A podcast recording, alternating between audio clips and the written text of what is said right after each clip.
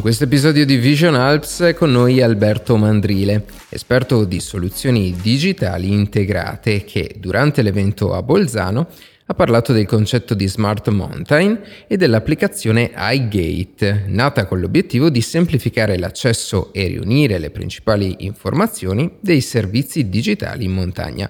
Benvenuto. Eh, buongiorno a tutti, grazie per l'invito. La prima cosa che, che, che, ti chiedo è qual è il tuo approccio? Ho citato le smart mountain. Qual è il, il tuo approccio a, a, a, questo argomento? Vabbè, il, il, mio approccio parte molto da lontano, da, mm, diciamo, appassionato di territori e appassionato di tecnologie, quindi l'insieme, il giusto connubio tra la tradizione e l'innovazione ha portato a creare una mission su un progetto di Smart City in montagna, in una località, eh, il primo POC l'abbiamo fatto in una località turistica che si chiama Limone Piemonte, che è un, è un comune transfrontaliero Italia-Francia, eh, posizionato in modo che sia accessibile sia dal mare che dalla pianura e eh, ha una, diciamo un'altitudine abbastanza bassa, non altissima, quindi dai 1000 metri ai 2000 metri Abbiamo creato un'infrastruttura digitale molto importante. Smart Mountain perché e qual era la, l'obiettivo? E qual è ancora tutt'oggi l'obiettivo di sviluppo di questi territori? Portare le tecnologie digitali direttamente in mano all'utente finale. Perché oggi il problema grosso che eh, la digitalizzazione, specialmente nei territori, non viene percepita, quindi si rischia di creare degli investimenti che vengono anche un po' denigrati dal, dal pubblico comune. Perché non, non, non, riesce, non sono tangibili per lui. Bravissimo, non essendo tangibili di, non si vedono, ok? Quindi, eh, e no, non vedendosi, non vengono neanche sfruttati al 100%, ok? Mm-hmm.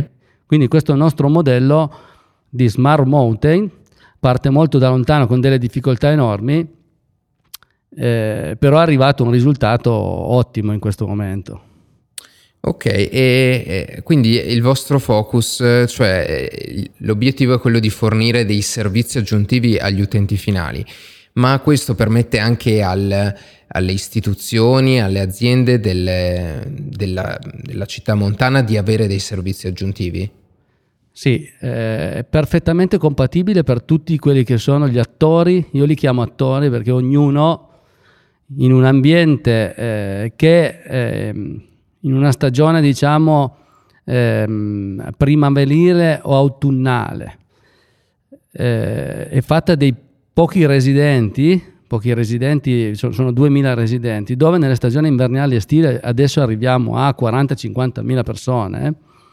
Dobbiamo mettere in condizione chi opera sia dal lato commerciale che dal lato pubblico a generare servizi per chi arriva, ok?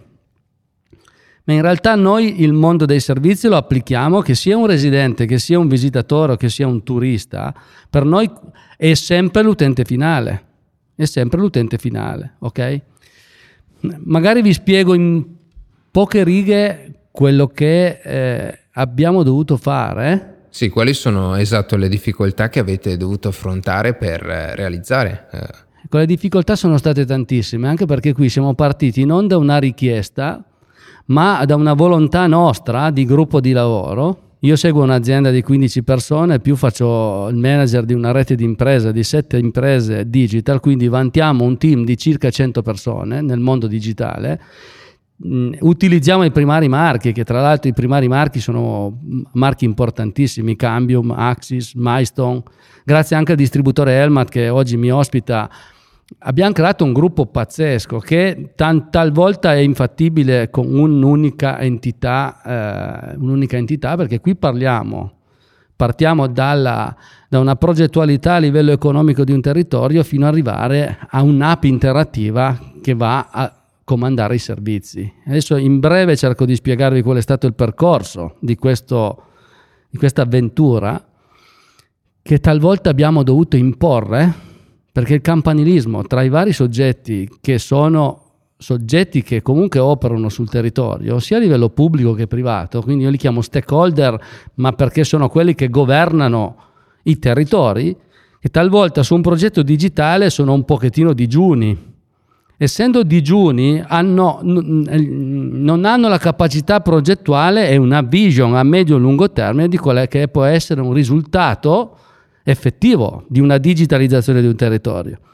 Allora la primissima fase è stata quella di mettere in, a, insieme tutti gli stakeholder a un tavolo, convincerli che fare una smart city in montagna aumentava il PIL, creava un fattore di aumento del PIL perché se fatto bene, fatto arrivare in mano, in mano all'utente, veniva più gente. Sostanzialmente questo è, è stata eh, l'input. Voi tenete conto che qui è stato fatto un investimento che sostanzialmente il grosso, invest- il grosso è stato eh, fatto dall'ente pubblico principale del comune di Limone Piemonte e la società degli impianti che più o meno alla pari si sono condivisi un investimento di più di un milione di euro.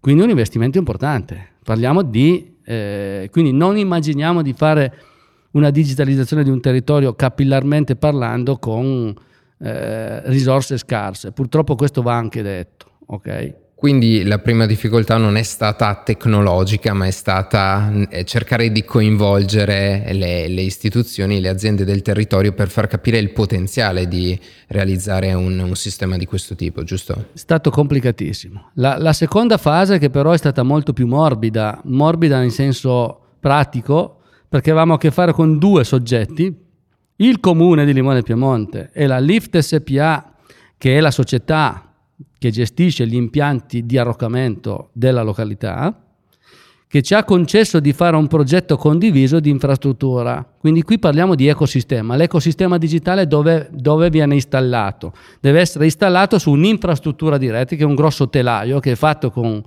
in questo caso da fibra ottica distribuita tra i 2000 e i 1000 metri del paese, più di 90 armadi di, di, convogliamento di segnale che si chiamano armadi REC, quindi nodi smart dislocati nei vari punti di arrivo e di partenza degli impianti, locali tecnici del comune, locali tecnici eh, disposti in diversi immobili comunali, quindi 80 armadi sono tanti.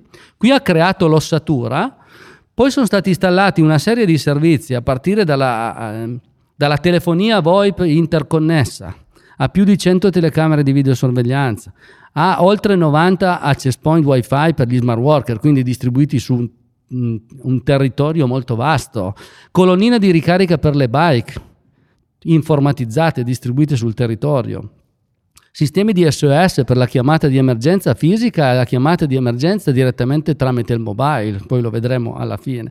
Questo è stato il grossissimo lavoro che ha portato ad avere un sistema digitale molto performante perché oltre ai servizi che vi ho citato, tutta la parte di Unified eh, Communication, quindi la parte informatica standard, di colloquio, colloquio, informatico tra il PC e i server, lo scambio dei dati, il funzionamento degli impianti, servizi comunali, vertono tutti su questa infrastruttura. Okay? Quindi una condivisione pazzesca di quelle che sono le performance dell'infrastruttura. Ma dov'è che dovevamo arrivare? dovevamo arrivare a eh, far capire all'utente finale più che far capire cosa è stato fatto e l'investimento fatto, quindi più che motivare l'investimento, che anche lato pubblico diventa fondamentale. Eh certo. Ho speso un sacco di soldi, ma che cosa ho portato al territorio? Ma dare immediatamente i servizi, dare immediatamente i servizi o lo facciamo in modo semplice e puntuale e lo facciamo arrivare in mano agli utenti, altrimenti è impossibile. Quindi il terzo tassello del progetto, abbiamo detto condivisione, il primo, tavolo, stakeholder, facciamo un progetto complicato, ma sediamo tutti a un tavolo e creiamo un percorso. Secondo aspetto, integrazione, l'ecosistema dei servizi, l'ecosistema delle tecnologie, tutto si parla attraverso un'infrastruttura di rete. Il terzo è la comunicazione. Dentro la comunicazione che cosa c'è? C'è un progetto advertising che parte da un sito internet importante con politiche di SEO e di SEM, quindi le politiche standard di advertising per far conoscere un portale, far accedere la gente al portale per vedere i servizi tutto il mondo social media che permette all'utente comunque già una, una sorta di eh, community, quindi siamo oltre 100.000 follower per canale, ma perché è stato fatto un lavoro di, di, anche organico importante, ma il tassello finale qual è stato? Arrivare a dare in mano all'utente un'app, un'app. E un'app è banale dire un'app, è una piattaforma che noi chiamiamo telecomando, è stata studiata per l'utente medio-basso a livello informatico. Come tutti voi sapete, quando Steve Jobs ha creato l'iPhone, ha creato un prodotto semplice. Ha creato un prodotto semplice e non ha dato il libretto di istruzione. Mm-hmm. Non vogliamo fare paragoni eh, troppo importanti, ma la filosofia è stata dobbiamo dare un prodotto quando arriva in mano all'utente, che è già complicato far scaricare un'app, quindi advertising, il portale, la pubblicità, che fa parte del progetto Smart Mountain e non è da meno eh, all'infrastruttura, e far arrivare in mano all'utente un qualcosa di semplice, perché quando gli arriva è complicato non viene utilizzato. Il 99% delle app vengono scaricate e poi vengono eliminate.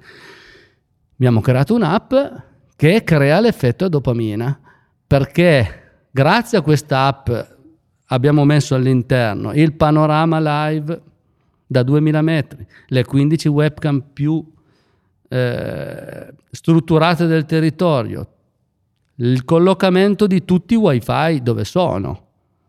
Adesso lo smart worker effettivamente cerca la tranquillità. Noi lì abbiamo un giga di banda condiviso su 90 access point distribuiti tra i 2000 i 1000 metri del comune dove lo smart worker può andare nei prati a, fa- a lavorare con 300 mega, ok? Ma glielo dico dall'app, non è una sorpresa, te lo sto dicendo. Vai con le bike, sai dove sono le colonnine informatizzate per caricare oltre all'accoglienza ai noleggiatori di e-bike, noleggiatori di sci, le piste aperte, le piste chiuse, la temperatura. Ecco, unire i puntini su un sistema senza dare modo all'utente di faticare a cercare gli argomenti è stato il vero progetto che ci ha permesso di dire cavolo, possiamo replicare in altri territori. Va bene, grazie di averci raccontato questo progetto, alla prossima. Grazie a voi, alla prossima. Buona giornata. Così si conclude questa puntata di Vision Alps che abbiamo realizzato a Bolzano. Potete recuperare tutte le altre puntate di questa tappa sulla pagina principale della piattaforma di podcast che utilizzate. Alla prossima!